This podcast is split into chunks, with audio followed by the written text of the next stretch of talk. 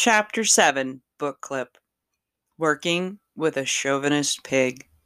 I will never forget my first day meeting Chester on a job in White Plains. He shook my hand and commented on my manly handshake.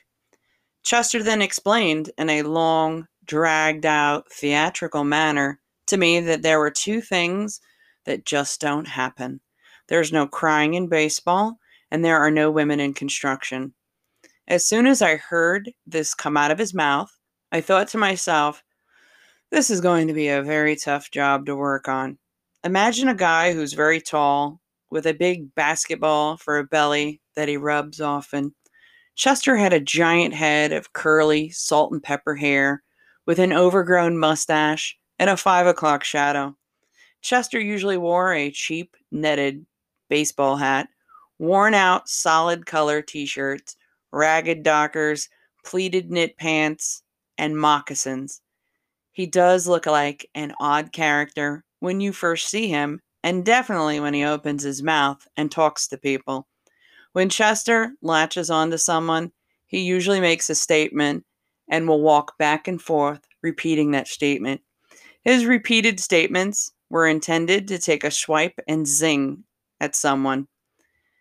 I came onto a job and there were a few workers. One guy who introduced himself was a short and muscular black guy named Bob on the job.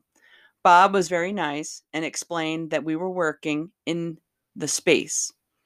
I first get there and I am given a very easy task to work on. This was because they didn't trust the new girl helper on the job at all. After all, I was gradually trusted more and more as time went along. That is the one thing that I still face in this business. Each new job I come to, I meet the new foreman who is gun shy about giving me work that requires skills. The good news is I usually end up on a job with guys I have worked with before. This and my accumulated reputation for being a good, competent worker will sometimes follow me and help me out. For the most part, I wasn't fortunate enough to have my reputation follow me. I had to work very hard to create this working reputation and win over this guy who clearly did not like me from the beginning. Hello, everyone. You just read a chapter clip from Construction Tales.